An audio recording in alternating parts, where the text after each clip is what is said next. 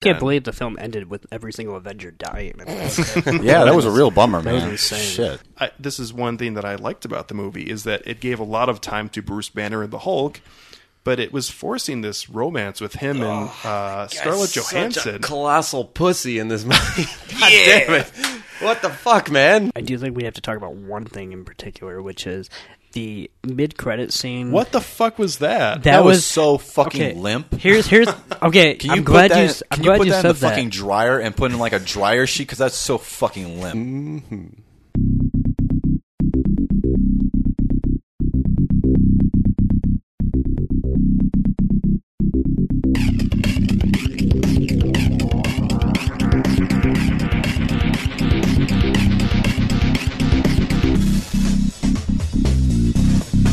Why didn't you pull the machines? Why didn't you call them? You didn't see what was going on? Well, there's no way to determine that. Yes, Sam. there is. An infallible way. They won. Well, it's a casino. People got to win sometimes. Hey, what do you think? I'm a fucking idiot? Probability on one four-wheel machine is a million and a half to one. On three machines in a row, it's in the billions. It cannot happen. Would not happen. You fucking Momo. What's the matter with you? Maybe it was the love of the planets. Maybe it was just my growing dislike for this one. But for as long as I can remember, I have dreamed of going into space. Now that I've met you, would you object to never seeing me again? The biggest regret of my life, I let my love go. That price on my head, was that dead or alive? Don't remember. See if he starts shooting. I don't ask you over for dinner and then suggest you give a lecture on the peoples of Mesoamerica or whatever your pre-Columbian shit is. This is my job. This is how I pay the fucking rent. The same gentleman that told me that you tried to get your broker's license also told me that you were a straight arrow. He ran a security check on me. Well, sail on a boat fit for a Bond villain, sometimes you need to play the part, right? First of all, dude, you don't have an ex. Secondly, this is a fucking show dog with fucking papers. You can't board it, it gets upset. Its hair falls out. Walter. Fucking dog has fucking papers. Over the line! Huh? I'm sorry, Smokey. You were over the line. That's a foul. What happened? Did your, your balls drop off?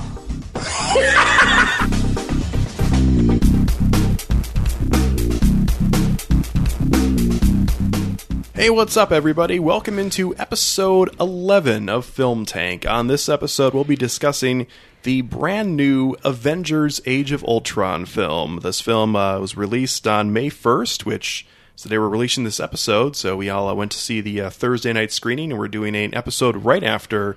So uh, not a lot of time to think about this film, but uh, don't know if that's necessarily necessary when it comes to this movie.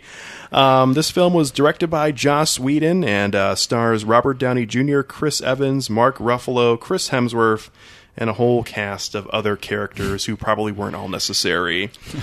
On this episode, we have the usual guys here: Nick Cheney. Hello.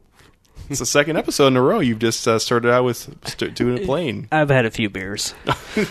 That's all the explanation anyone needs. My right? creativity is not, uh, let's say, going through the roof at the moment. Okay, very The good. more Nick drinks, the calmer he gets. Exactly. It's kind of weird. Yeah. You're like anti-Hulk. Yeah. Except I don't wear purple underwear. Yeah. It's Anti-drunk. Those are his pants, all right, not his underwear. Oh, oh, excuse me. This is just the kind of hot topics we're going to discuss on this episode. Getting really nerdy here, guys. Uh, Toussaint Egan and Kenny Marcellus also here with us today. So I'm back. As per I am usual. back. You are here. Very good. we're glad to have you here. Was Ex Machina? Was that a bonus episode? Yeah. That was. So I didn't miss shit. Never mind then. I'm No, still here. no. I'm still here. We actually mentioned you on the episode. yeah, so- we missed you. We yeah. and we uh, we actually all mentioned that we thought you would like Ex Machina. We didn't so- even review the film. We just talked about like whether you would like it or not. I do uh, do hold the show together. That's right. Don't know what else to say. I am the glue here. You don't need to say anymore. All right. Well, since Kenny has Goodbye. proclaimed that he holds the show together, I think he would be a good jumping off point uh, for this episode. Believe in peace, then let us keep it. I think you're confusing peace with quiet. Yeah, huh? What's the vibranium for? I'm glad you asked that because I wanted to take this time to explain my evil plan. The end. The end of the path I started us on. Nothing lasts forever. Wanda and Pietro Maximoff, twins. Orphaned at 10 when a shell collapsed their apartment building. Sokovia's had a rough history. It's nowhere special, but it's on the way to everywhere special. Their abilities? He's got increased metabolism and improved thermal homeostasis. Her thing is neuroelectric interfacing, telekinesis, mental manipulation. He's fast and she's weird. Well, they're gonna show up again. Agreed. File says they volunteered for Strucker's experiments. It's nuts. Right. What kind of monster would let a German scientist experiment on them to protect their country? We're not at war, Captain. They are. You're wondering why you can't look inside my head. Sometimes it's hard. But sooner or later, every man shows himself. But you needed something more than a man. Everyone creates the thing they dread. Men of peace create engines of war. Invaders create avengers.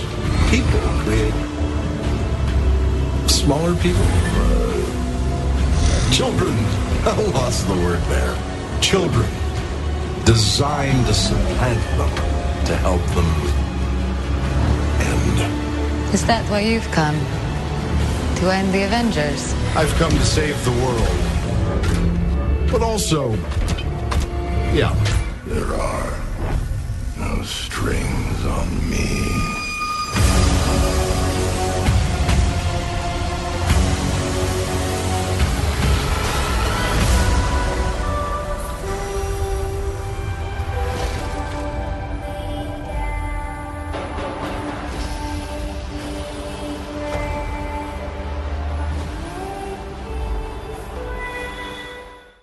And if you don't know anything about the Avengers, you probably shouldn't listen to this because we are going to be uh, doing spoilers. Uh, so I would suggest you li- you watch the movie before you listen to this episode. I'm going to say it one more time. We are going to do spoilers. So if you don't want to hear what happens in the Avengers: Age of Ultron, I shouldn't say this, but stop listening now because we are going to talk about the movie as a whole. By the time that this episode is finished and edited and put up on our site, I will be surprised if you have not seen this film yet.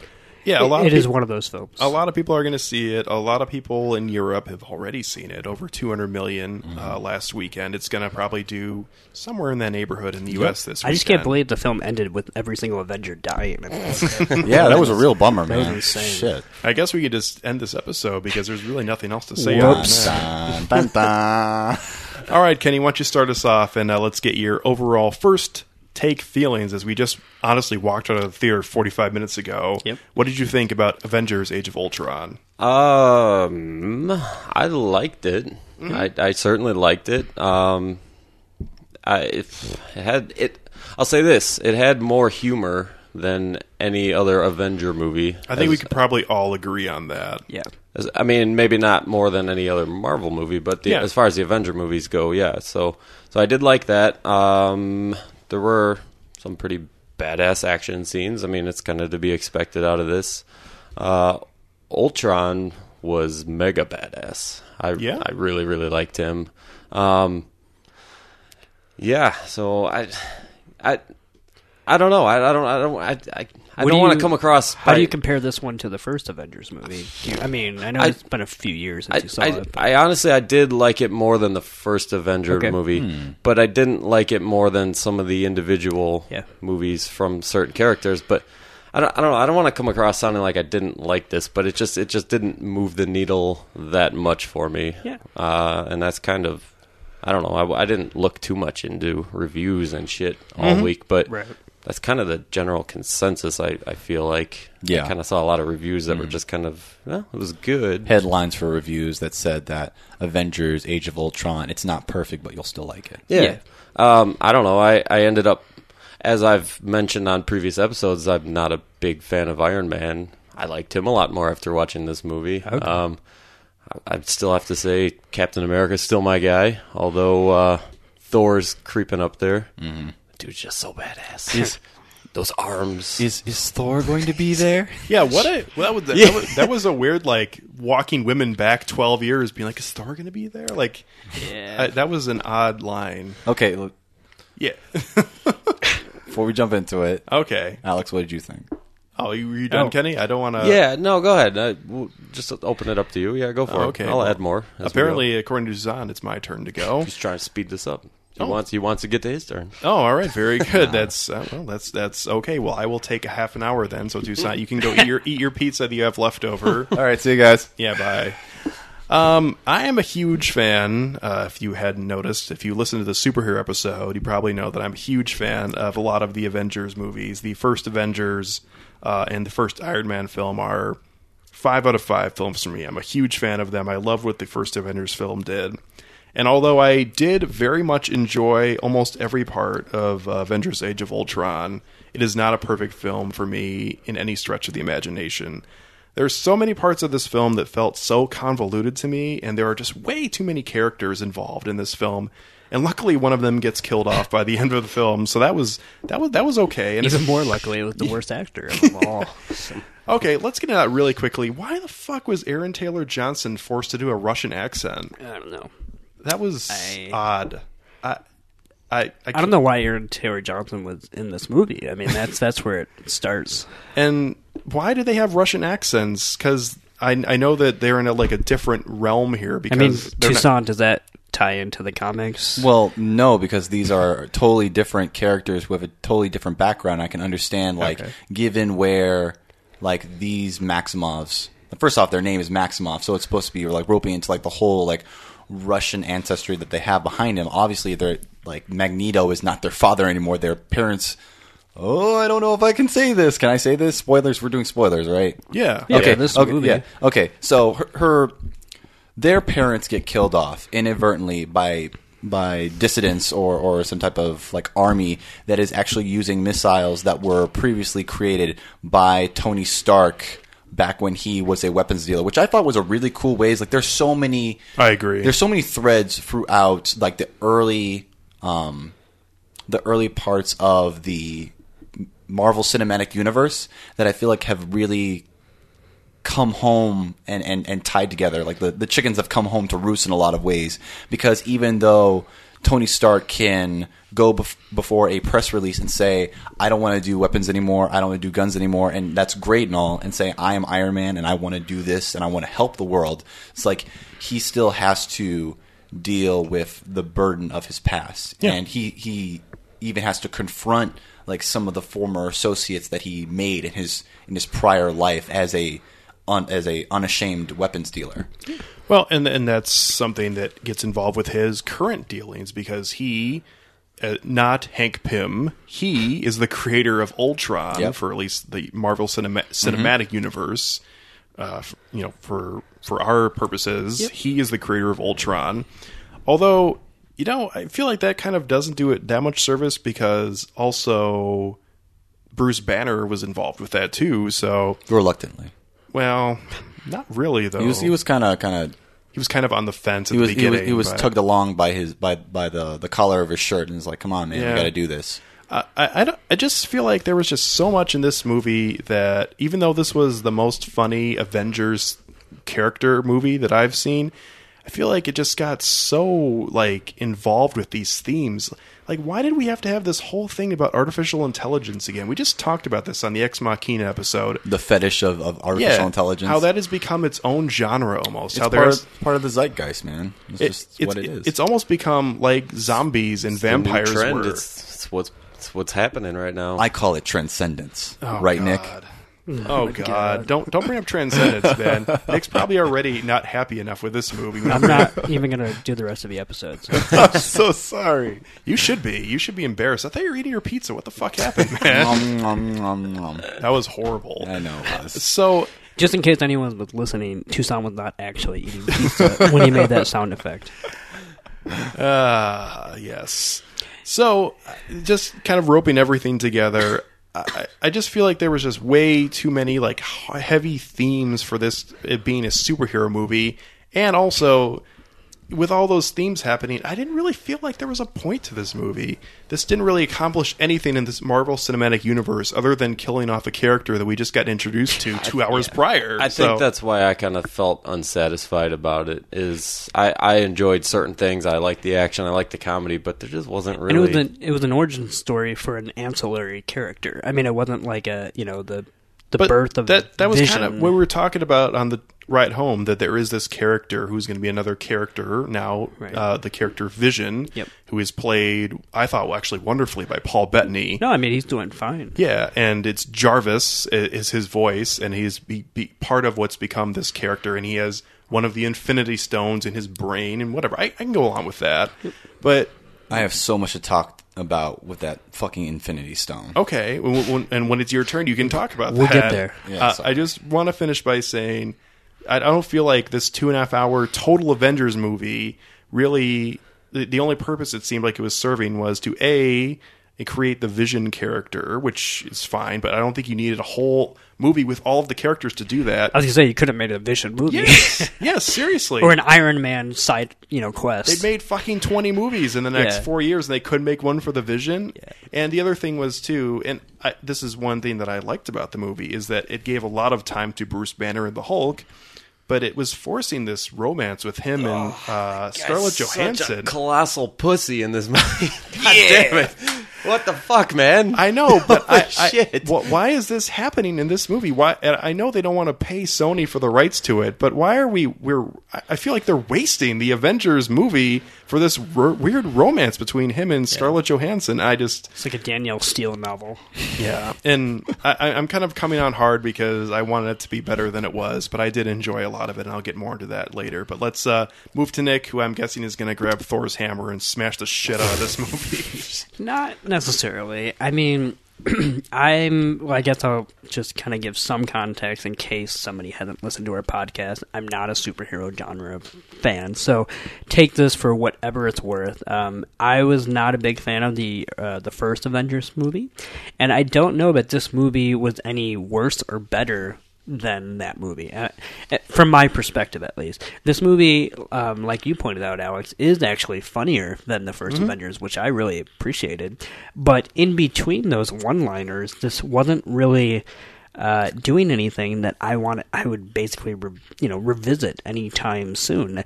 Um, and not only that, but we had just watched the Avengers, the, the first film, earlier today, right before we saw this uh, the sequel. Yeah. and just seeing them back to back, like.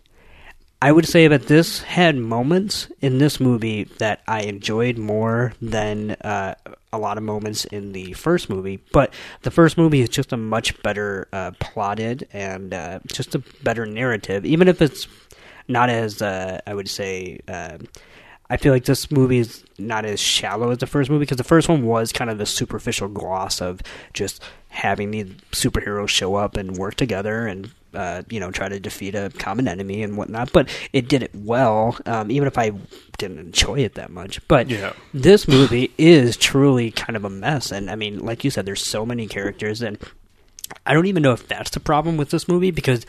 As far as like when we when we read the cast list before we saw this movie, I was so worried about this movie, and Well, and, and I had mentioned that Agent Carter was going to be in this Yes. movie. We were both kind of talking about, oh, is there going to be some bullshit Yeah. time travel thing here? And luckily that didn't happen. No, we But- found out that both, I mean, Hayley Atwell, Idris Elba, and even Julie Delpy, I mean, show up within the span of five minutes because it really was more of like a kind of dream slash flashback sequence. So mm-hmm. this movie wasn't as stretched to the bone as I thought it was going to be, but that still doesn't mean that this movie was in any way fleshed out, I would say. Uh, um, I agree that uh, Bruce Banner's storyline definitely got a lot better in this this time around than it did. He was given way more time than Yes. the first Avengers movie. And I appreciated that because he's my favorite part of both films. Really, I I, I, re- I really like what Mark Ruffalo does with this character, and I'm I'm very upset that he, you know Marvel can't get uh, standalone rights for him. Uh, but I, I mean, I agree that I think giving him just this romantic subplot with Natasha Romanoff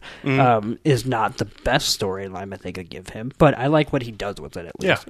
Um, so overall, it's weird because I have this cognitive dissonance where I had fun with this movie. I mean, I like, like you said to me earlier, like I was laughing at a lot of the punchlines Yeah. and whatnot, but like just. 45 minutes removed from it, I can barely remember so many scenes that transpired just because of in between these punchlines. I don't think that there was much happening. And the the most I was on board for this movie was the first 30 minutes. And that was because there actually, in the first 30 to 40 minutes, there was no conflict. And it was just this these ragtag group of. Uh, superheroes just hanging out and I, I was a big fan of that once ultron entered the picture that's when i started to lose interest a little bit and it had nothing to do with james spader's performance uh, or at least vocal performance Yeah. because i thought he was uh, actually a great choice but i thought the script was completely underserving him and underserving the conflict between uh, like Iron Man creating this, and I, I thought that was weirdly uh, unacknowledged. Like, like that he creates this, and then kind of like everybody's like, okay, cool, we'll just fight him. Don't worry. Speaking of unacknowledged, uh, I mentioned to you that there need to be something said, and they just it wasn't even a one liner. They just skipped past it. Where at the end of Iron Man three, Tony Stark throws away the power that creates Iron Man, and they don't even fucking mention it in this movie. He's just back to being Iron Man, and Yeah, and I mean that's I think at this point that's the Marvel, you know, the MCU's mo. Yeah. Selective memory. But yeah, I mean, just to kind of go really quickly to sum it all up, I mean, there were par- literally there were parts of this movie that I liked, but Mhm. the whole itself just did nothing for me that the first Avengers didn't already do. Okay. And so that's why it's not so much that I would even recommend this movie or not recommend this movie, but when you put it up against the movie that came before it, it's kind of like like you said earlier, what was the point? Because after I've seen this movie, I don't know that I have literally added anything to this grand Marvel story that I didn't already know other than yeah, like this weird origin story for Vision that seems almost inconsequential in the grand scheme of, you know, the Avengers. So it's kind of like it should have been its own movie. So overall, I, I was not a fan, but I also don't know that I would not recommend it because I can kind of understand why this would appeal to a lot of superhero fans. They're just fans of cinema in general. I think for quite a bit of this film, uh, although it does get a little heavy, there is a lot of great like popcorn film scenes with Yeah. this film where I, I would sit there and be like, "Oh, that was fun." I love the scene when um, Captain America and uh, Iron Man are uh, chopping wood, like you know, just little things like that. Where Don't touch my pile. Yeah, exactly. like where the the film kind of slowed down just to have a scene between two people, but then also yeah, where it would end on a punchline, like little things like that. It was just like I, I think one of it, like where where the film really lost me, to be honest, was the last uh, forty minutes. I mean that final battle scene went on dragged on a little bit. it would drag on for a long. I mean, that was like a good forty-five minute climax, and that's for me because this isn't the genre that I like to be, you know, inhabited in. It it felt long. So overall, I don't know what this movie really offers that any other Marvel film haven't already offered. Because even the punchlines you could find in like Guardians of the Galaxy much better, in my opinion. And Yeah. um, so therefore, I don't know that I can recommend it. But if you like these kind of movies, I don't know that I can't not recommend it because it is a a solid entry in what it's trying to do. So All right, Toussaint, let's uh, hear you talk about the Infinity Stones like they're horcruxes. So let's let's get to it. Okay. Um, yeah, I'm just gonna come out and say I didn't like this film. Oh. I wasn't. I wasn't really feeling this film. I, I when I You're still gonna you're still gonna give it a three and a half. You out gave of me the aren't fucking you? stink eye when I said I didn't like this no, movie. No, no, it? I, no, it wasn't. It wasn't me giving you the stink eye. It was. It was just like I was. I, I thought I was going to be the outlier on this entire board. It's like, and just listening to all of your your guys' like opinions on this film, is like I realize that I'm not, so I'm not going to pussyfoot around it. I feel better now. I'm gonna Yeah, I'm- shit all over this movie yeah, now. yeah. Okay. Yep. See, don't we all feel better? I- It's like I- it's not that I'm like. Let me just say this, okay? I Say didn't. it. I did not like this film. I think that if you're a fan of the Avengers, if you're a fan of the the Marvel Cinematic Universe, you're still going to enjoy this film. If you're already a die in the wool like comic book movie fan, So, so you're going to like it. Well, let's back up just for a second. You didn't hate this like you hated the Purge or something. No, like I that. didn't. I didn't hate. I didn't hate this like I hated the Purge. It's it's because and he really hated the purge. I really really fucking hate the Purge and the Purge Anarchy. Okay, But, let's, let, let's but, just but let's just let preface just, that. But you had higher expectations for this I than don't- you would for one of those movies. Yeah, I, I would say that I, I wouldn't say I had expectations for Age of Ultron, but I had higher expectations for this than I would The Purge. Okay. Um, my main contention with this film is like when I first came out of it, like just less than a half an hour ago, I feel confused, I feel underwhelmed, and yet oddly enough entertained. I think that there were a lot of really good parts of this film. The humor obviously is on point. Like this is one of the funnier Marvel films that, and, which is fucking weird for me because tonally this is one of the darkest Yeah. like like Marvel films. And I was just like, is is like Joss Whedon finally like loosening his belt, and especially with the with the introduction of of cursing, which I thought was. We, we, we- we made note of that before when we were on our way like from, from Yeah. the actual film that one of, one of our, our observations from the first Avengers was like they're so cookie cutter and clean. Especially when you compare it to other Marvel properties Exactly. like the X Men universe. Yeah, and, and literally like one of the first like lines of this entire film is shit. Yes. Yeah, coming from the person you'd expect you heard from, Yeah. Tony Stark. Yes. so. And and that becomes like a really cool like not cool but funny, like long-standing joke that runs for the entire. Yeah, that was one of my favorite parts of the movie. That that was that running gag. with- Yeah, the film continually lampshades this idea that they're like not supposed to use that kind of language, Yeah. but then they keep doing it anyway. Is anyone gonna was- gonna comment on the fact that Cap just like said said cur- like language and I was like, yeah. Um, and that was my- right in the first thirty minutes, which I Mhm. thought was great. My uh, my contention with this film is that I feel like it's tripping over itself, and that the pa- I, I'm I, I consider myself somebody who is not necessarily a a deep, deep, deep in the nerd hole like expert on Marvel films. I don't like go to the the comic book shop like every week. I do like frequent Every com- other week. I, I frequent comics like at least. At You're not the guy who wore the uh, Iron Man glowing thing on his chest I was, in the movie I was, theater. I was Did you impressed by that. That No. was how, how did he do that? I don't. Know. They know, sell those. but- They- oh, they- do they? Yeah, they Okay. actually they actually I sell wouldn't. those. I wouldn't wear that in public. but but um I do consider myself somebody that likes to keep up on the, the actual Yeah. lore and mythos of comic books because I'm actually interested in them. I think they're Right. cool. I found myself trying so hard to keep up with the line of causality of how things actually happen in this film. Like, okay, so they get Loki's scepter from the beginning of the film, right? And Tony Stark makes an agreement with Thor that okay, in three days, it's like we're going to analyze this thing, we're going to figure out what it's about, and then you're going to take it back to Asgard or whatever, right? Yeah. But until then, we're going to party, we're going to live it up because we finally took down this like really major um, Hydra stronghold. The Maximoffs are are in the wind, but we were able to take down this one guy who was like a, a really like linchpin character of the entire. Not to Hydra mention, Tony. Stark doesn't mention to anybody that he had a premonition about their death while this was happening. no, no, no. It- It's not really important.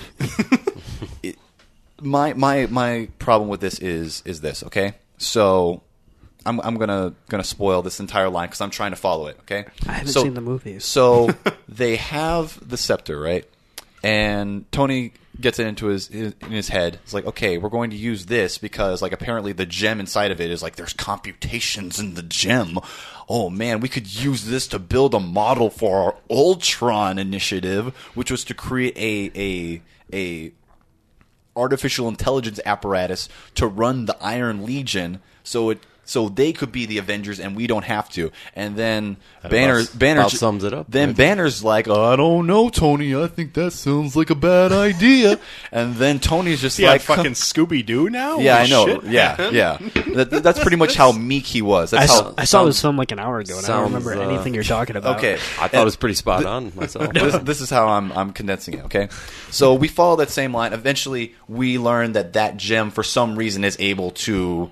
I don't know. Is does it corrupt the the actual Ultron program, or does or is the Ultron program already initially flawed for the fact that it was created by this megalomaniac like maniac who had a god complex and was trying to shoulder the weight of the protection of the Earth all of his own? If we're gonna nerd out on this, which we Let's do it. you've already kind of jumped into that. I'm trying to fucking understand this shit. Is the gem evil or not? And why the fuck is it in Paul Bettany's like fucking skull now? Should we not destroy that shit now? Is that not like the one ring of the gems? What do you got for that, Alex? What the fuck is going on? so the collector in Guardians of the Galaxy showed all of the Infinity Stones, yet this seemed to Oh. create a new Infinity Stone, which was one of the ones he showed. So what the fuck is that? That's right. I completely forgot about that, but you're right. What the fuck is going on? Do you understand how I feel right now? Not really. No. I don't know what's going It's on. It's like a scared kid, like covering himself in the rain after his parents didn't pick him up from soccer practice. Just, ah. It- it's, it's I I I, oh, I, I want to talk about two characters that one I liked and one I didn't like. I really enjoyed Paul Bettany as the Vision. I know that he only showed up throughout the the third act, but for me it was really cool to see him finally on screen. Whereas for the entire Marvel Cinematic Universe, ever since like 2007 with the original Iron Man, Jarvis, who was played by Paul Bettany, it was like has just been this this off camera like ethereal voice character. And it was so cool to finally see that long-standing thread finally manifest into seeing this really like majestic and kind of he he reminded me of of Doctor Manhattan from Watchmen. Hmm. I'm not talking about the movie. I'm talking about the comic, obviously. But he he has that same tenor about him. Is that he's so worldly. He understands the full scope and he understands the weight of, of different consequences. And it's like there's there's a line where Captain America is obviously distrustful because he doesn't trust any of Tony's shit right now. He's like he's totally had it with him. And he's like, how do we know that you're on our side? It's like I am on the side of life. And I was like, and that's the opposite of what Ultron is on. I was like, so I thought that was very, very cool. Um, to turn the coin, I thought that Ultron had some of the some some really cool lines to him. I think that James Spader did what James Spader does, and he's he played he played Red Reddington as as a robot. That was the worst part of this film for me was that I, thought James Spader was wasted because I thought he was fine. I, I did not like Ultron, dude. I thought he was a was a brash. I thought he was an impotent little child, and it's and it makes so much sense. But would you agree that he's a good choice to be that Yeah. voice and that kind of you know spirit of what Y- Ultron yeah, is? I, I- I think he he was he was good in his performance. I just didn't like the way Yeah. that the character was portrayed. Which I agree with. We, yeah. we we've been talking about this. We, we talked about it almost at length on the uh, superhero episode. How villains have not had that much definition, and I feel like even though he was maybe a little more, I feel like he's right up there with Christopher Eccleston's Malekith in the second Thor movie. Of theirs, Who? okay.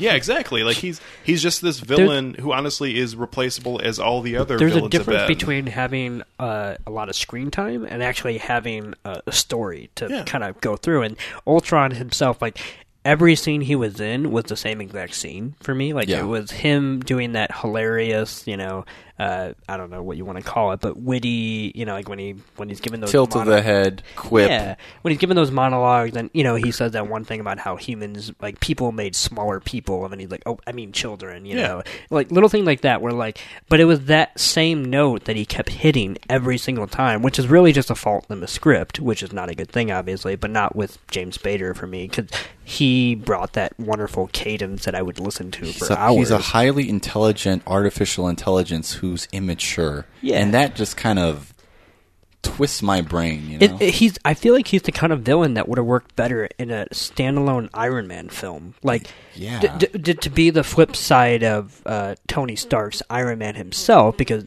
uh, Tony Stark himself is this kind of sarcastic, smartass uh, billionaire. So, if we would have gotten just like an actual origin, kind of like what we were talking about in the superhero episode, how like the Sam Raimi films used to do Peter Parker's story versus whatever the villain's story was. Like, if we would have got something more like that then that I think could have been uh, effective. But because it's the Avengers and because it's the MCU, we- we just don't have that luxury of that kind of time to spend on a villain or even just that kind of nuance. There- there's they, a they want to keep moving things forward. There's a scene where um, when Ultron and his his lackeys, the Maximoff like twins, are getting the vibranium in in South Africa, I think some Seoul? Seoul, Seoul, yeah, someplace, Something. and and somebody compared him to Tony Stark. It's like, oh, Tony Stark said that same thing to me once, and he has like a little fit because he like apparently Tony Stark as being his father, sort of like is his arch nemesis, and I feel like I wish. I could hear more of Ultron talking about his conflicted relationship with his creator. But I think that goes back to the problem that I had. One of the problems I had with this film is that there's just too many characters that need screen time. Too many you, fucking characters. You're already at a two and a half hour window. Yeah. And this is the other issue that I have going forward. Where this is one of the problems I had with the Winter Soldier is we're getting more and more convoluted in our storylines. We're adding more and more characters. I mean, we're going to be at 30, Everything feels like an- 35 characters during the Infinity War movies. Everything feels like an obligation rather than like an actual story beat. We, we we got the the the hot guy. We got War Machine. War Machine was pretty cool in this. I was happy he finally Well, got. he was in it for four minutes. Yeah, it was like those great four minutes, dude. We got like Wait, we got, who's War Machine? Don Cheadle. We got S- Scarlet Witch, as Alex would like to say, Secret Witch. Once I thought that was pretty fucking I had hilarious. a few beverages at that point. Uh, Give me a break. Secret Witch. Don't tell anybody. We've we've got um, Natasha Romanoff. We got you know the black black whatever. I don't know. Black Widow. Black Widow. Yeah, I was, Yeah. I was gonna say Black Canary. I was like, that's a different continuum. Oh, That's my. Arrow. Anyway, yeah. Um, we've got Captain America. We've got Tony Stark. We've got Hawkeye. We've got Thor. Holy shit, that's way too many characters already. We got Nick Fury. Yeah, but I guess I want to really quickly say, like, and I hate to compare films because that's not always the best form of film criticism, but when I watch an X Men film, I don't really, at least the good ones, I'll say that much, I don't leave those films saying, well, really, wow, gee, I wish so and so had more to do. Like, I feel like those are kind of a nice uh, example of how you can truly balance a script between a like a team of superheroes. But we know in those who the main characters are. Like you Right. know, you're going to see more of Wolverine than Which you are of Rogue or which something. and I agree with that. So that's why I feel like these films kind of have an identity crisis as far as like what they want to push onto the audience. See, but I didn't think the first one did because I thought Iron Man and Captain America had more screen time than the other characters. I, and which I agree with that, and so that's why this film they kind of I wouldn't say they take a backseat because they definitely don't. Right. But like you said earlier, this is more about uh, uh, Bruce Banner and Natasha Romanoff uh, in a way. So I guess th- this was just kind of flipping it around and letting other people have a. I don't know, a spotlight or so.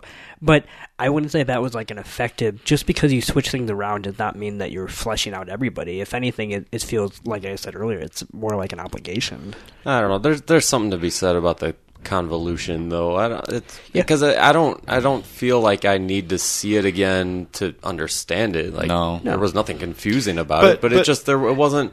I, this is why I've always liked the standalone Avenger Yeah. films compared to the Avenger films. It's just they're more straightforward and to the point. The storyline is just a lot easier to get a hold of, and I, I don't know. These movies, I always feel like I should like them more, and then I just don't.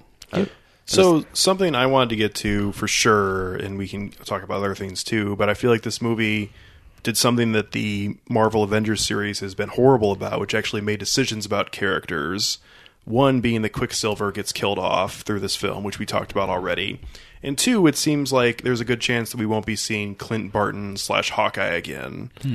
Um, what do you guys think about that? And do you think that Marvel's actually going to stick to their guns with those two characters, or they're going to oh, they're going to be brought back to life? What makes what makes you think? Yeah, that, can that I ask Hawkeye what won't? you're saying about that Clint thing? Because I don't know, but I'm So I, I kind of felt this way uh, when they were in the sort of middle of the second act, when they are taking refuge in his house with his wife, who's played pretty well in a small role by Linda Cardellini. That's great. Um, seems like she wants him to be home. He has children that nobody Uh. knew about. He has another child on the way. He has a family life that he actually seems that he enjoys when he's not being a superhero. yeah, It's really And- funny how much he enjoys it. Well, and then at the end of the film, we almost get that like him walking off into the sunset back to his home with his family, whatever. And even though like the Hulk is flying away in a jet and everything, I feel like I got more of the feeling that maybe Hawkeye is going to be one of the characters they're going to push away when it comes to the Infinity War. I mean, I definitely think he's never going to be a focal point of this series, but I, for sure, at least for me, like I got out of this movie at least that that was more just trying to humanize him because in the the first film he was the villain, so they couldn't really do anything with him other Yeah. than just making him. He had this- almost no no yeah, like he lines just had to be this temporary antagonist. So now that like they finally introduce him as the real quote unquote Hawkeye, like they had to kind of Mm. go through the motions and make sure that everybody knows that he's a real person, and because he never had his own standalone film. So Well, and uh, I guess we get a little bit of that with uh, Natasha as well, as we get a little more of her backstory and what her future could be.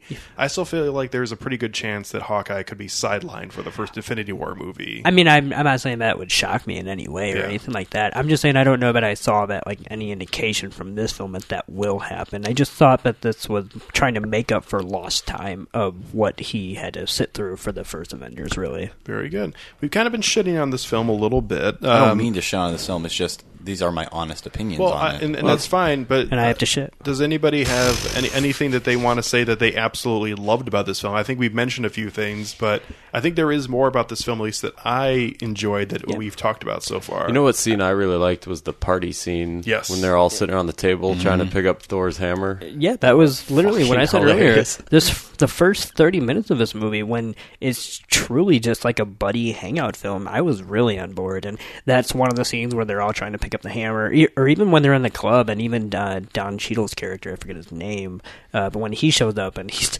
he's telling everybody his story, and nobody's buying into that, like you know, I was just kind of eating that kind of stuff up. Right. Uh, but the minute they got away from that, basically, which is pretty much when Ultron is kind of introduced into the narrative, that's when it kind of got away from that tone. But that first thirty to forty minutes might be the the most fun I've I've had with any Avengers film. I'll say that much. Yeah, I feel like we were at the same point that we were at the end of the first Avengers Yeah. film, where they're all, "Yay, we're doing good." It did open real strong. Like I thought at first, I'm like, holy shit, this this Yeah. is going to be a really good movie. But then, yeah, it just kind of. I can sum up the what I what I took away to be the fil- the one of the themes of this film was especially when it comes to Tony Stark and with Ultron, the relationship between the 2 Mhm. Um, the theme that I, I kind of zoned in on was the road to hell is paved in good intentions, Yeah. and Tony Tony is is an interesting character because from from what I, I've my my prior opinion about this character from the previous Iron Man films and with, from the Avenger film, I didn't like. Let, let me just use an example. I didn't like Iron Man two because I thought that in that film Tony was the fucking villain. I thought that he was a total stuck up jackass. I feel like he egged on Sam Rockwell's character. I feel like he was way too proud, and ultimately he gave his enemies a knife to stab him with, simply for the fact that he got way too full of himself. And I feel like that kind of mentality, even though he was really humbled at, towards the end of Avengers because he had to like face this huge cosmic threat at the end, he's really the only person who had to really intimately face the entire scale of that and, and really being humbled for once. I think he's still that that's kind of turned around in a way that he feels like he has to be the one to ultimately shoulder the weight of the decision of whether or not to activate artificial intelligence. Like everybody like comes up to him, even Sam uh, Samuel Jackson, like Nick Fury, and all the other Avengers is like you didn't even think like for a second. You didn't even give a second thought to activating this. You didn't even think about the repercussions this might have on the entire human race because you were so single minded in your belief that you were right for making this decision. Which is exactly what Ultron is. Even though Exactly. he's artificial intelligence, he's not really. Yeah, he Yeah. take he takes after his father, like in in so many different ways. Like he's like all of Tony's worst qualities come to roost in this in this antagonist. But that kind of thing that you're kind of touching on right now, I feel like with only surface area, like that, that could have actually been explored. I thought, like to an effective depth, but it never got more than just like, oh, well, yeah, I can see the parallels between him and Tony, and Yeah. then like it just ended there, and that's kind of where I felt like that's probably why I kind of jumped off the the bandwagon of this movie halfway through was because I realized that it wasn't gonna try to drive that home in any way, shape, or form. can we can we like jump to Thor and his whole like vision quest with Was Stalin even in this movie? Stalin Skarsgård, like Stellan. Uh, Can I mention something really quick? What? Stellan Skarsgård and Samuel L. Jackson were so shoehorned into this movie Yeah. for almost no reason. Yeah. I know that Nick Fury had to be in it at some point, but damn, like that was the best we could do. Yeah, that was one of those like when he the minute he showed up when he once he started reciting his lines, I was like, oh, he does not want to be here. That sounds was really phoned. in. I'm just an old man that cares about you. You know you don't, Samuel Jackson. So getting back to what we were going to say about Stellan Skarsgård. No, Stalin Skarsgård. It's like every time I see him, I can't help but see the the poster for Nymphomaniac. I'm sorry, it's it's fucking weird You're for me. still bringing that up? I'm Yeah. sorry. Like- Anyway, anyway, so going back to Thor's Vision Quest because that ropes in with Stalin Skarsgård how how roped in he is into the entire thing. so so so Thor decides to go into this fucking like like underwater pool or whatever because he had a vision when when Scarlet Witch fucked with his head and suddenly he sees all the Infinity Gems and he sees the oncoming war and then he's like Tony's right and he pulls a Gandalf moment and decides to like shoot lightning into fucking Vision's body and it's like we need him. And I was just like okay. He was the missing piece of the pie, man. Yeah, I guess. How did you guys feel about that? I, I, we kind of touched on it earlier, but about that like five minute sequence where like all the cameos kind of happened between Idris Elba. I like the and dreams, Hayley, the hallucinations. I mean, just like as far as how it was shot and all I that. thought it was something that will actually have an effect on the characters moving forward. I thought it was. I thought it was a good part of the film. I, wish there was- were more of those. I thought it was interesting. It was just, I, I would say practically wise. Like I was just surprised. Like okay, Julie Delpy, you know, casting her as the the the ballerina instructor, and Natasha's like, does that mean that she'll show up again? Probably not. I, Nah. Which again, I agree with that. But then it's like, then why did a she agree with to do that?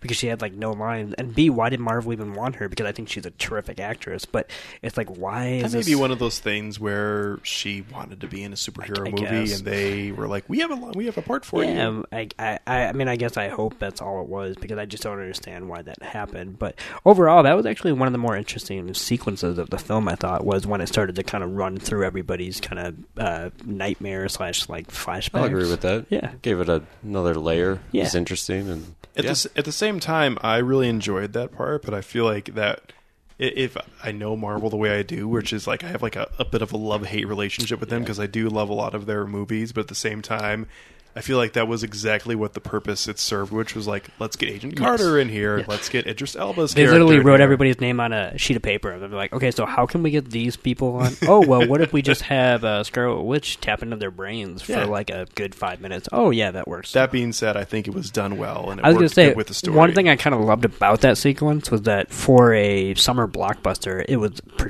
uh, surprisingly quiet. Like the sound design of those scenes, like it actually did just kind of literally just drop out from underneath the audience and just just. That was weird. I was wondering if that was just the theater we were seeing it. No, in, no, but- that was definitely intentional, um, and that's what I thought was great about it because it started to make you question what was happening Hmm. and whatnot. So I, I, I really did like that part of it. Kenny, you're a you're a huge Captain America fan, and I feel like although he was a heavily involved person in this film, I feel like when it comes to an actual story, he was in last place of the four original Avengers. To me, uh, in terms of how much depth his character had in this uh, in this film, what do you think about Captain America? And uh, did, did you enjoy him in this film? And are you looking forward to the uh, the Civil War f- film, which will mainly involve him and uh, Iron Man? I'll agree. He was the weakest out of them. I actually thought Hulk made a, a bit of a comeback in this, aside from the, I, I uh, think that was on purpose, but yeah. I think Hulk might actually be w- like,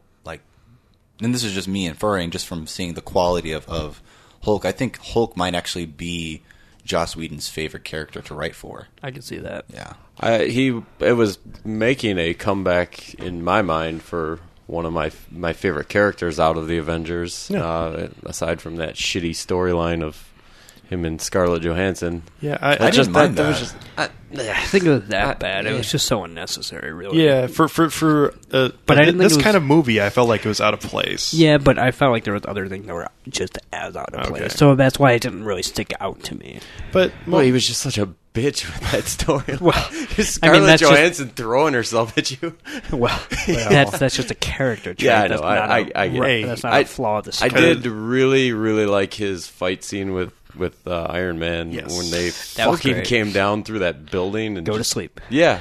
Yes. That that scene was Bum, bum, bum, bum, badass. bum, bum. And that that that's the kind of stuff that made me start to think, like not think, but it reminded me of what I like so much about the Hulk was And- that scene. And I like that this movie, compared to the first Avengers, was not at all prudent about showing the Hulk uh, versus Bruce Banner. I mean, not that obviously the Hulk was in every scene or anything like that, but literally the first scene has the Hulk, and every other battle they weren't at all, I would say, uh, trepidatious about like getting Bruce to Hulk out. So Yeah. I, I appreciated that because it's like if you have him there, like don't pussyfoot around the idea that you invited Bruce Banner for a reason, and there's only one reason that. So yeah, Well, and I mentioned this to you, Nick, before that I feel like that was the biggest consensus complaint about the first Avengers film is that everybody said, "Where the fuck was the Hulk at? Why was he in it for like 14 minutes and not at all?" And I feel like that complaint was clearly they made up for that. Clearly heard loud and clear to Marvel as uh, Hulk shows up four minutes into the movie. I don't know, as far as Captain America goes, it's every movie he's been in. Just it, it gets worse for me. Okay. like he he started off out of the gate for me is awesome. I loved him, and that's why he probably still is my favorite. But Winter Soldier, it slid downhill. This one, like we are just talking about, I he think was he's more fascinating, at least for me, as an individual person. Yeah. Like Yeah. when, like my favorite film of his, or just anything I've seen him in, is the the first Avenger, Right. and that's because of the fact that like what he's doing in that movie is just far more of an engaging and kind of nuanced story that you know that he's kind of representing this satirical take on like uh, American patriotism and all that kind of stuff. So when he is just mixed in with all these other uh, superheroes, he's just the most bland kind of superhero you can imagine. It's also really weird because I'm not huge into the comics. Like I haven't read a lot of comic books, especially a lot of uh, the, you know Captain America and Avenger comic books. But I know he's supposed to be the leader of the Avengers, Yeah. and I have never gotten that. I was gonna say, like, when you told me that the other day that like that he's supposed to be or whatever, I'm like, I, since when? Because between To- Tony Stark yeah, and Iron, Iron, Yeah. Man is Iron, always Iron Man's for sure the, E- exactly clear cut leader. and like I think that I do think somewhat at least that the script is trying to push the idea that while Iron Man is like an you know Tony Stark at least is an egomaniac um, that uh, Steve Rogers is supposed to be the de facto leader of this group, but because of Downey Jr.'s performance in these movies, there's just no room for uh, Chris Evans to shine whatsoever. I, it just doesn't. I would even argue. I feel like Thor seems like more of a leader. Okay, It- it- that was the other thing. across to me. I, I made a joke earlier in this movie about saying like, was he even in this movie? Because really, I mean, was he? I mean, he made a few one-liners, but other than just the one notable scene, which was one of my favorite scenes, I'll admit, where they would try to pick up Thor's hammer, but that had nothing to do with him. Uh, was I mean, he just seems, and I haven't. It, Thor is the only uh, Marvel uh, sh- narrative that I haven't watched. I haven't seen Thor one or Thor two. So Wow. I know I I, I Thor haven't one's seen, really good. Yeah, I haven't seen either one of those. Um, so I, I, I don't know how he fits in this cinematic universe.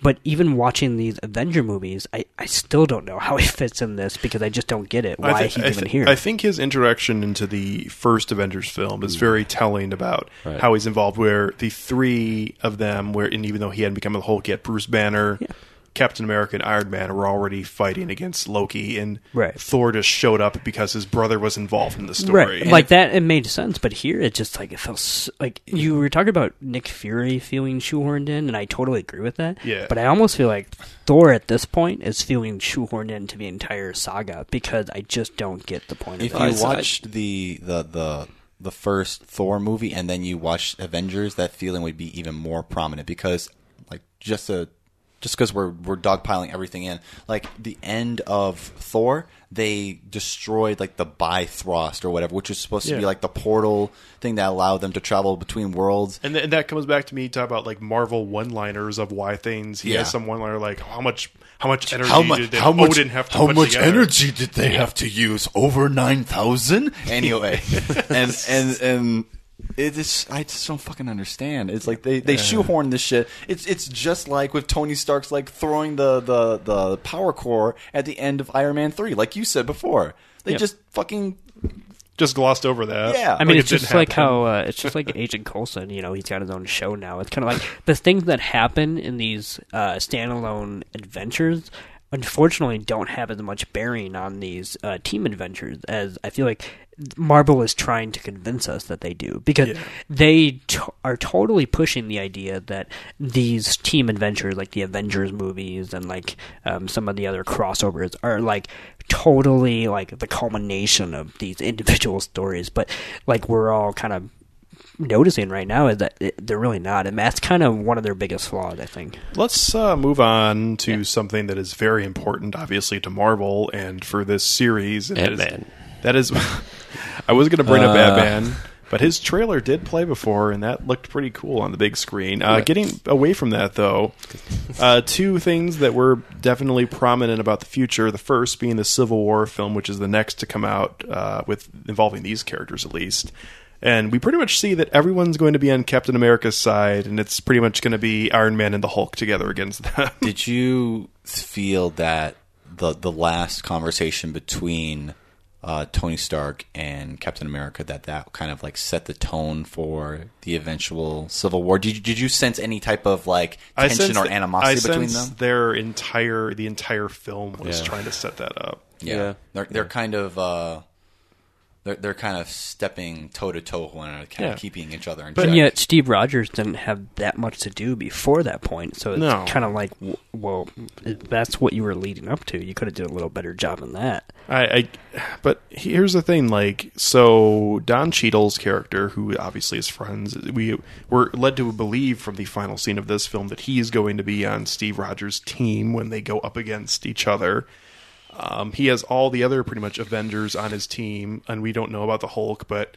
between Bruce Banner's relationship with Tony Stark I'm guessing they'll be on the same team when it comes to the Civil War film and even though they've Marvel, that is, have tried to make it seem like it's just going to be Iron Man and Captain America. I'm pretty sure it's going to be almost like another Avengers movie that they're all going to end up showing up at some point. I also, I don't mean to take this away to another point Yeah. of the movie or anything like that, but I really do, I do think we have to talk about one thing in particular, which is the mid credit scene. What the fuck was that? That, was so fucking okay, limp. Here's here's okay. Can you I'm put glad that, you. in- s- I'm can glad you put you that said in the that. fucking dryer and put in like a dryer sheet because that's so fucking limp. I'm glad you said that because I obviously don't love these superhero films or anything like that. Yeah. And yet, when I watched that mid credit scene, like I got way more out of the Howard the Duck end credit scene at the end of Guardians of the Galaxy than I did out of seeing uh, Thanos. Right? That's who he is. Yeah. Uh, appear at the because that I.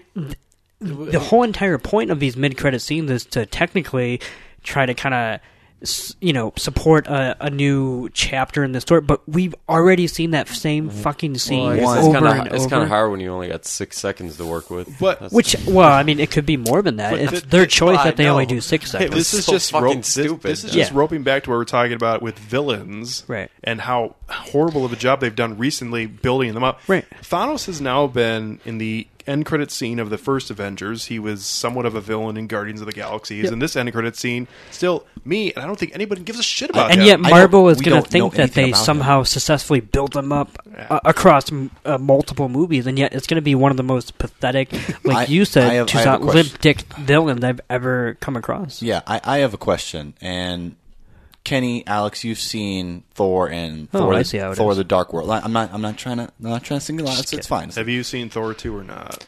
I don't think so. Okay. Okay. Have you seen Thor two? You've seen I it multiple have. times. Okay. I I prefer Thor: The Dark World to the first one. okay. By the way, That's not what I'm asking. I'm asking you this. Okay. Please don't give more information than is needed. Okay. I guess not. Okay, I'm gonna gonna ask you this in the in the first Thor movie when Odin is walking with um, th- with Thor and and Loki, right? They're going through like the vault and stuff, right? And you see all Yeah. these different weapons, and you see a cameo of what we assume to be the Infinity Gauntlet. Along in the same place where the Tesseract is, right? Oh yeah, I remember that. Uh, okay, Haven't so seen the so movie. What a so dick. so what the fuck? What happened with that that fucking glove? dude, That- they fucking give it up on I that story a don't, long I don't know time what ago. the fuck is going on. They give up on a lot of stuff. What was Thor's hammer's name? Mjolnir. Why is that so funny? because I brought this up earlier when I brought it up because I thought it was gonna be like a trivia thing, and Nick and Kenny were both like, I don't know, and and right out of fucking right out of the air, just fucking Toussaint had it. Yeah. You got it, buddy. Mjolnir. Yggdrasil. Finrya. I I, Fuck, hon- I what, are you, honest, what are you fucking talking? Talking about different things from Norse mythology. Fuck. Oh, sounds man. like fucking uh, what's his name, uh, Rocket from Guardians of the Galaxy talking nonsense. But we have to make sure it doesn't get to Yondu. He'll give it to this. Minnow. For those of you listening, Alex and Toussaint are having their own conversation. I Me and, Nick, me and Nick are just like, what? we're, we're really not because honestly, I know what Toussaint's saying, but I don't think Marvel gives a shit about that I just, anymore. I just don't know. They had a grand plan, but they've changed their grand plan at least three times. I don't think they since had a grand plan. Yeah. No, I think they had at one point, but they've changed it. They had like eleven or twelve percent of a plan.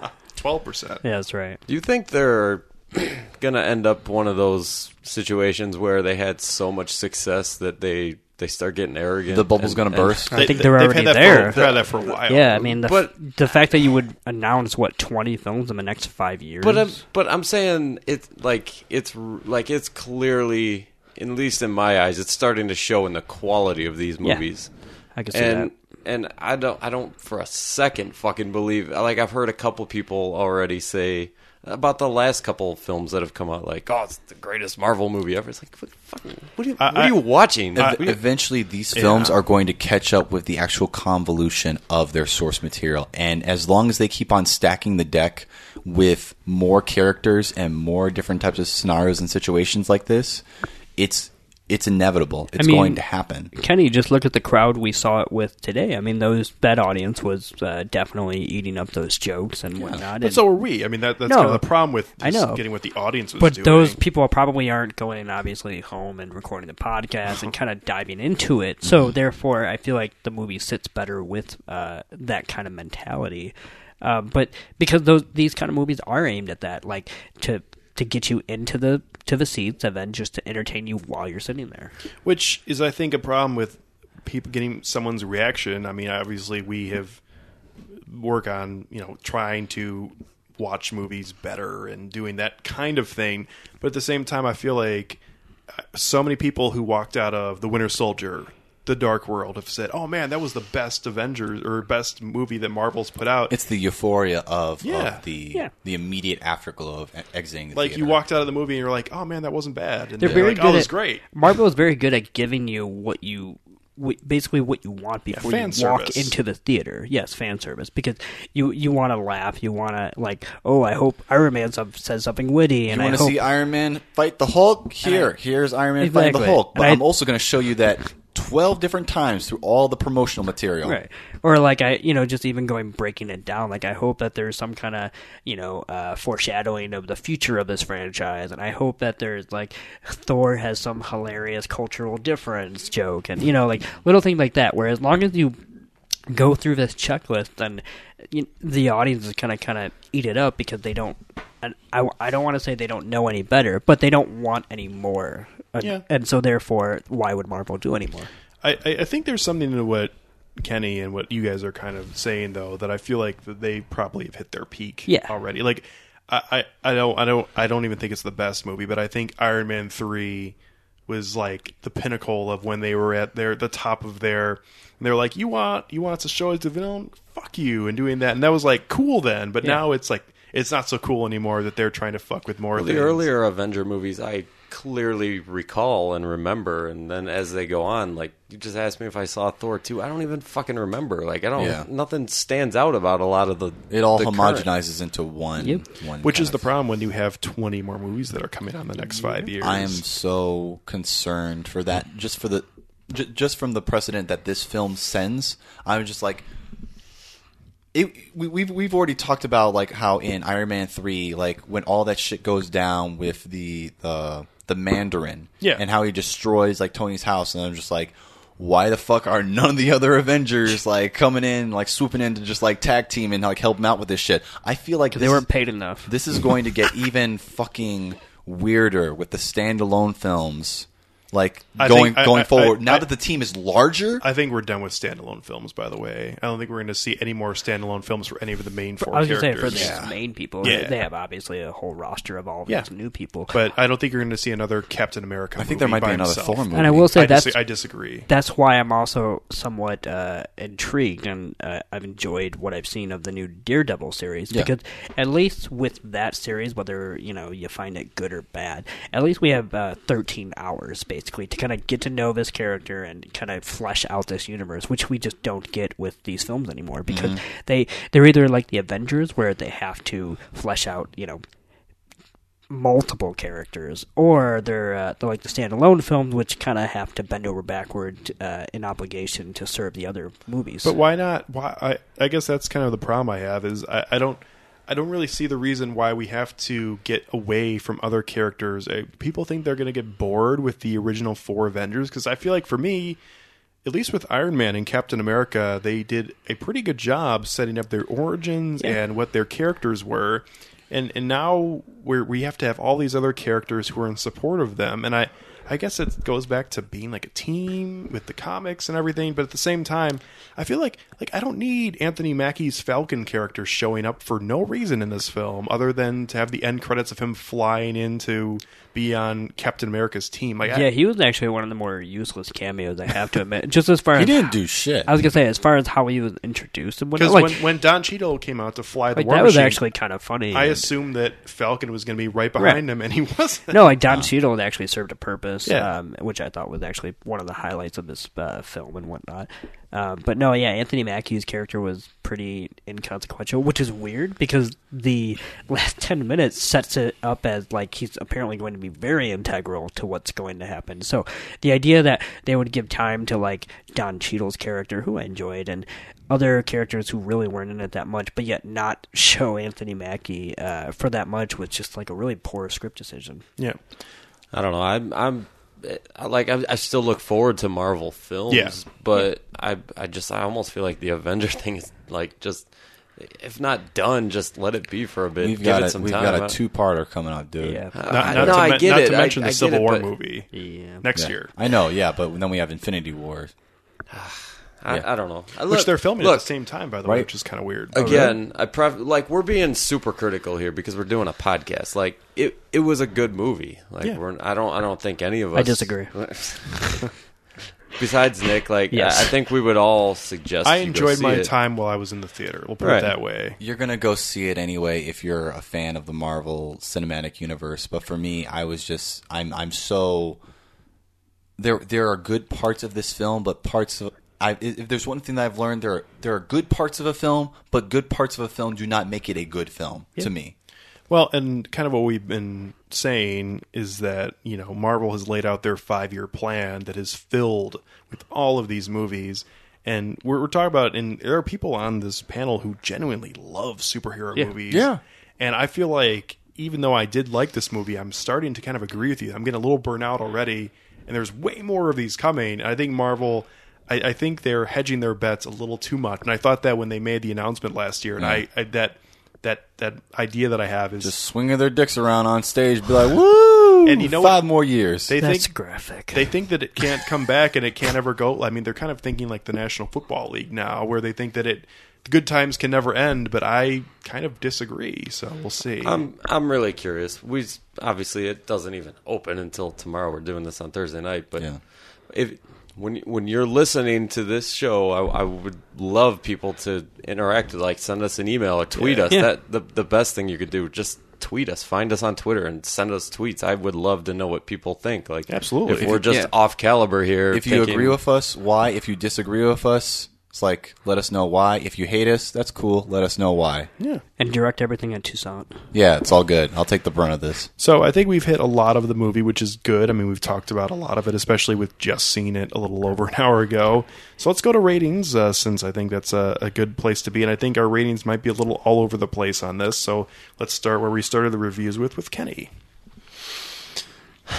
I'll give this a three out of five.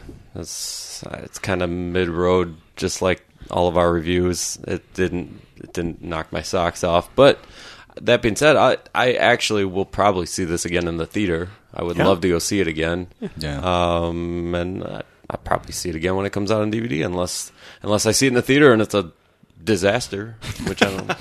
Jesus, you sound so enthusiastic to go see this again. Well, no, like that. I guess that's what's strange to me. That's a compliment coming from me. The fact that I'm Yeah. going to go see it again in the Right. theater. I don't do that very Yeah. often. Right. But this was enough to where it's probably going to get me out to see it again in the theater. Yeah. and then again on DVD. I missed so- a lot of the jokes the first time because people were laughing over them. Well, and that's another compliment. Like Yeah. it, Yeah. we were in a full theater that seemed to receive this very well. Mm-hmm. Well, we also saw the mid- midnight showing Yeah. when the film came out, where it is going to bring out all the people who really want to see it. Right. So And we saw it in a saw rest- with restaurant theater fucking too. Which, Captain America Yeah. was there. Yeah, it was. Took a picture of him. It's on Instagram, peeps. Yep. Go see it. Uh, I guess we'll go to my rating, um, and I, I, I guess I have been a little more harsher than I wanted to be of this film. I did enjoy a, ma- a lot of parts of this movie. I I thought it was very much the funniest Marvel film. I even thought it was funnier than Guardians of the Galaxy, which you guys can disagree with, which is totally fine. For me, though, um, for these characters and to have them be in a movie that they are actually actually I thought genuinely funny and had a lot of funny banter and dialogue. Even even when Paul Bettany's The Vision had a funny line quip towards the end of the film, which was which was great. I was born yesterday. Well, no, I wasn't even talking about that. Who had another line he had about two funny lines. yeah. Yeah. Um, I, I thought it was funny. I enjoyed a lot of the action scenes. I mean, I thought the, a lot of the action was honestly right on par with all the other Marvel properties. I can't get away with that. I, I, I'm a Iron Man fanboy. I, I really. It, it, You Tony- got your little toy right I here. bought a Yeah. toy from Target. The lady asked me if I want a gift receipt. I told her to fuck off. Did you? Wow. Not like that. but adult. I told her I did not need a gift receipt um, because I bought it for myself. I, I Tony Stark and Iron Man with Robert Downey Jr. playing him can do no wrong in my book. It's I, I hate to say it, but you know he's got me by the palm of his hand. I, lo- I loved everything in this movie. I was all for it. Uh, at the same time, uh, I did really enjoy this movie. I enjoyed my experience in the theater. I kind of kind of going with what Kenny was saying. I think this is a great movie to see in the theater. Like if there's a full audience and you can laugh at the funny parts of it, and even even when a character who honestly I don't know why anyone would give a shit about, but when Quicksilver gets killed in the scene, there were lots of in the theater, and I was kind of surprised by that. But at the same time, that's just brings to the theater experience of seeing this movie. You were also four beers in when this movie started. You, I might mean, be. dude, you were spinning in your chair. Oh, come on. We had those little computer chairs. Yeah. You were swiveling around. Well, that's fine. To preface this, we did not actually like smuggle beers into a theater. We went to Hollywood Palms, which actually serves alcoholic beverages. I mean, Yes. speak for yourself. Mm. I smuggle beers into the theater. God. Uh, but kind of going with everything we've been talking about, there were lots of things to not like about this film. And as a person who loves superhero movies and loves the Avengers, uh, it's hard for me to you know say that because I did like the movie uh, a lot more than I think you guys did. But uh, at the same time, I noticed its flaws, and I, I agree with a lot of what you guys are saying. And I you know brought some of my own things that I thought were flaws of this film to the table.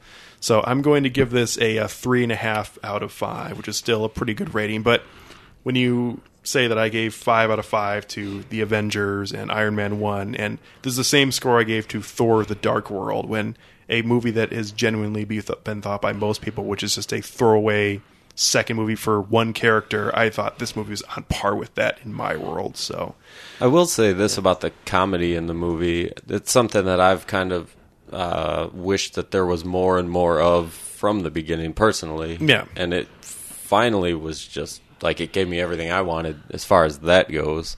Agreed. So I wouldn't say it was funnier than Guardians, but that was also like one of my favorite movies ever. so- and and I could see what you're saying, but for me, in the you know, the, I was more of a fan of these films, seeing the characters get more into what they were doing in Guardians, even if they didn't go as far as they did, which they did not. Uh, I still enjoyed it more for me, my personal taste, than Right. Guardians. And I think Marvel took a very healthy dose of what they learned from Guardians, though, and applied it directly to this. It had that vibe, so Yeah, and also this is really, I mean, the one the one liners with Post-production. uh, with all this uh, kind of dark thematic material. That I mean, that's just pure Whedon. Uh, if you watched any of this television show, that's what he does. He literally talks about some of the darkest subjects on television, and yet cuts through it all with these very uh, funny one liners. So I really think that's more of just Whedon's uh, addition. That they really let him kind of let loose a little bit, not a lot or anything like that. But compared to the first film, he definitely was able to inject that into this one. so you're going three and a half. three and a half for me, which seems like a really high score, but for a superhero movie for me is uh, not necessarily the uh, the best score I could give. Yeah. How about you Toussaint? Uh, let's start with Nick. Oh yeah, Oh. Nick's next. Excuse me. Oh, fuck uh, Nick, he's just gonna pee on it. not. Give it a one. No, I already want to pee. Um, yeah, this movie. was a poop sandwich. Just say it. no. Uh, this, I would say, I would pretty much give it the same rating that I personally give The Avengers, which will uh, upset some of our listeners, which is that I'm not a fan of these movies to begin with, and I just don't really uh, dig what these films are doing. The the only Marvel properties that I and when I say Marvel properties, I mean the the MCU itself. I mean, I really like the X Men film. If anybody's uh, obviously listened to our, uh, top six superhero uh, po- podcast, which if you haven't, you should. Ding. Uh, but Get a um, bell in there. the Nice only plug. the only uh, Marvel Cinematic Universe properties that I've really enjoyed were Guardians of the Galaxy and uh, Iron Man three because of their sense of humor and whatnot. So, on the one hand, this is a film that should really speak to me because I agree with you guys that this is the uh, the much funnier version of the Avengers because these one liners are definitely very good and very on point as far as uh, the delivery and whatnot. But it's still a two hour and 40 minute film that in between these one liners just doesn't it didn't offer me anything that the first avengers movie uh, already gave me. And even the one liners doesn't give me anything that any like guardians of the galaxy didn't already give me. So I, I, I literally feel like this is one of the most unnecessary films that marvel has ever made because i just didn't get anything from it that I haven't already gotten from uh, another one of their films, and that's kind of the worst uh, thing I could say about it, unfortunately. And that doesn't make it like I don't think it's an awful film or anything like that, and I would even recommend it if somebody likes a superhero film.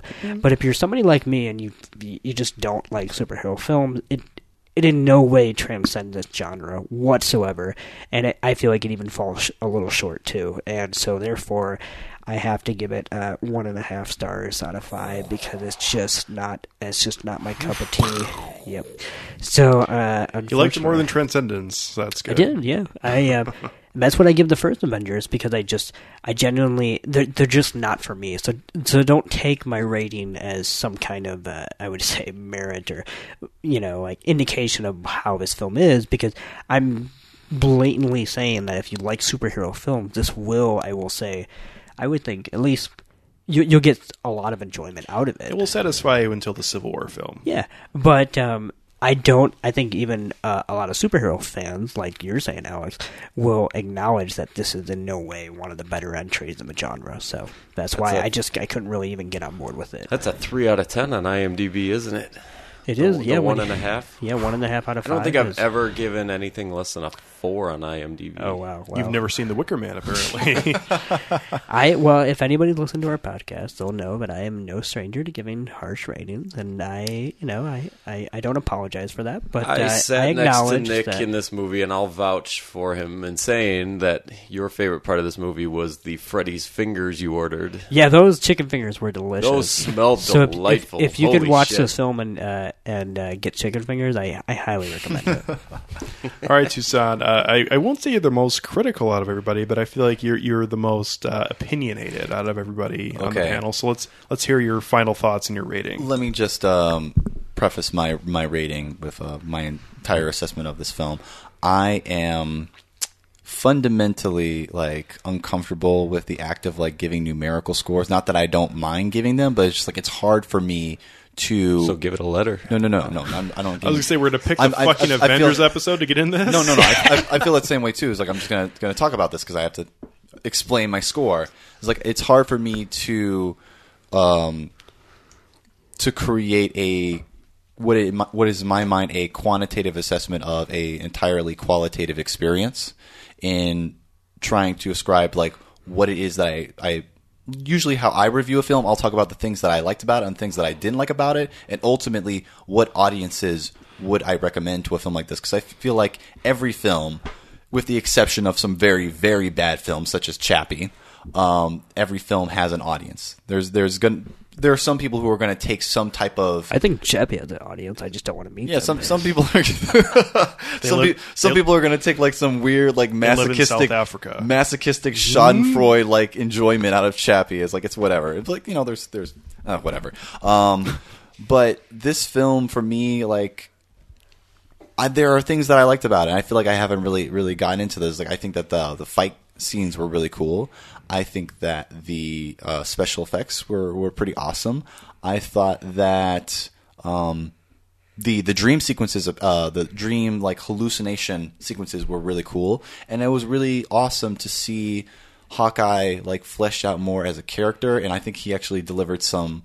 I, I heard that he had delivered some of the funniest lines of the film. I don't know about that, but his whole like spiel to Scarlet Witch was just like, okay, I get it. Okay, it's scary right now. It's like we're we're we're on we're on an island that's floating. It's fucking floating. There are robots outside fighting us, and I have a bow. it doesn't make any fucking sense. Yeah. But I'm gonna go out there and I'm gonna fight. I was like, it doesn't make any fucking sense. Like, yeah, it's like just totally lampshading that. I I love that moment, and finally getting to see uh, Paul Bettany as as Vision, and yeah, like there, there there's good things about this film that I liked, but ultimately for me it didn't it it didn't do that for me. And if and if somebody doesn't like agree with my opinion on that, I was like I'm not saying that your opinion is shit for liking this film and that like you're really like enthusiastic about this film. I'm I'm happy that you're able to take like pleasure out of this film. It just didn't do that for me. And it's like, yeah, more power to you, man. But I am so thankful that Nick went before me because now I do not have the lowest score, and that I am going to give this a two out of five. Oh wow! Yeah, Whoa, I'm going to give this a two out of five. finally breaking out the boxing Killing gloves. Quicksilver and make killing Quicks. Whoa. Every fucking episode with this shit. Still Alex four can't- beers Peter in. pipe the pickled peppers. Killing Quicksilver and getting some shit done. We Making chose our host statement. very carefully. yeah, I, I yeah, yeah, and I, and I and I realize how strange that is, like compared to like a previous score that I've given for like Prometheus, which is like Well, a two point five. It's such a weird thing because I get this I get this feeling that we all maybe I, I don't know it's it's weird I feel like our opinions don't really reflect in our scores almost like our scores are it's like an anticipation thing. Like we all went in expecting so much out of this and anticipating so much out of this, and because it was a letdown, we're giving it really low scores. Yet we would all suggest people go see it. Quantitative I would assessment of a suggest qualitative the experience. target audience go see it, Yeah. but I would not suggest people of my ilk or people that have, I would say, similar uh, f- opinions as myself would go see it because I I personally did not enjoy it. I feel like I enjoyed parts of it, but that's it. Almost all of my fears from the trailer that I thought this movie was going to be terrible for me, Yeah. like not as good as I want it to be, like uh, in line with Captain America: Winter Soldier, which ultimately I feel like this film continued a lot of what that film brought to the table and kind of making the story not fun necessarily for me more. Even though I did enjoy a lot of parts of this film, uh, I, I feel like this uh, series is headed in the wrong direction. Yeah, and the weird thing about that trailer was that it kind of made it out to look like it was going to be like the, I I don't mean quality wise, but like the Empire Strikes Back or something of the, of the trilogy, and it, it really wasn't that at all. It was one of the more inconsequential because I mean when you compare the, those that that those two notions that like the Empire Strikes Back literally recontextualized the entire trilogy of what the Star Wars franchise was about, and yet this when you leave this movie you'll you'll be nowhere that you weren't already pretty much uh, been uh, with the first film. when we're at the end of the Infinity Wars, five years from now, four And years from Iron now, Man tells Vision that he's his father.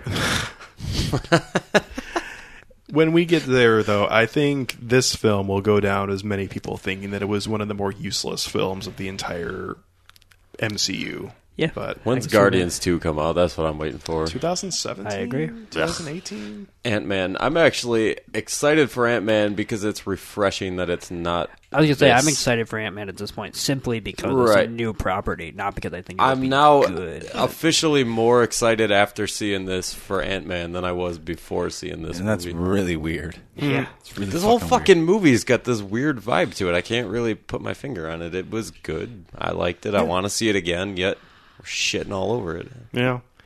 We'll have some more time to think about this, and uh, if we have any other thoughts, maybe we'll make some small, singular bonus episodes. And you're listening to a podcast, so as soon as you hear this, pause this shit and tweet us. I really want to know what people think about this movie. Yeah, I'm tweet curious. us, send us a Facebook message. You can also email us at filmtankshow at gmail.com. Uh, and that's where you can uh, email us all the time for any movie, not just for Avengers. But uh, as Kenny said, we'd love to hear from you about this one, what you thought, if you think we're all full of shit, if you think we're on the right path with it. Uh, If you just simply get drunk as shit on a Friday night, send us some messages. Let us know what you're watching. Or a Thursday night, as some of us Thursday. may have done.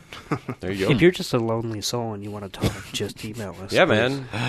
Just send us messages. Talk about anything. I don't give a shit. Yeah. All right, very good. Um, Kenny will take care of that. um, and as Kenny mentioned, you can find us on Twitter, Facebook, and Instagram at Film Tank Show. Uh, you can find us at our website, filmtankshow.com, where you can find all of our episodes. You can also find them on iTunes and Stitcher as well. So uh, I think that's uh, all of our Avengers episode. Thank you very much for listening. Uh, next week, we'll be talking about the horror film The Babadook. The Babadook. Ah. That's on Netflix, right? It is. Okay. Yep. At least for now, until they take it down before we can all see it. I'll go watch it tonight. Oh, you're You really Wow. shouldn't do that. You're committed. Before I go to work. There you Six go. o'clock. oh man, you better get Gonna some. pull an all nighter. I just drank that energy drink. I'm I'm I'm wired. You're I gonna might go a- back to the theater and watch this again. I was gonna say There you're gonna, go. you're gonna go home and fall asleep in like four minutes. I know exactly how that's going to go oh, down. Uh, so look forward to that episode uh, next week, and we have some more uh, fun stuff coming up soon uh, as well, which we'll tell you more about in the coming weeks. So from Nick Cheney, Toussaint Egan, Kenny Marcellus, I'm Alex Diegman. Thank you very much for listening. We'll catch you next time here on Film Tank. Mm-hmm.